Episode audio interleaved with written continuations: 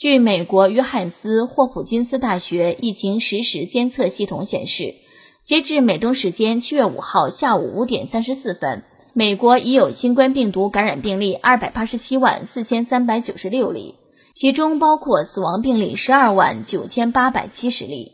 与该系统四号下午五点三十三分的数据相比，美国新增感染病例四万一千九百零四例，新增死亡病例二百二十四例。美国总统特朗普在语出惊人，百分之九十九的新冠病例完全无害。特朗普七月四号美国独立日当天在白宫发表讲话，在没有提及任何根据下，他得出的这个结论再次引起关注。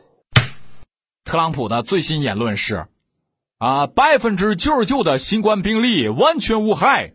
啊，特朗普说的没错啊，有啥害呀？除了害死人，其他都还行。关键这不还省了退休金吗？哦，那既然无害，为啥你们还要戴口罩呢？既然无害，为啥还要甩锅给我们？既然无害，那你还提倡什么喝消毒水啊？我估计那十三万人气得都要从棺材里头爬出来了。谁来帮忙把那十三万人的棺材板给按一下啊？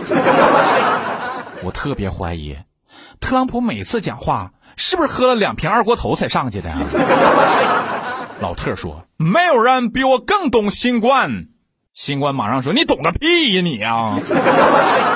川普的世界我们真的不懂。哎呀妈，倔强到这份上也是一种本事。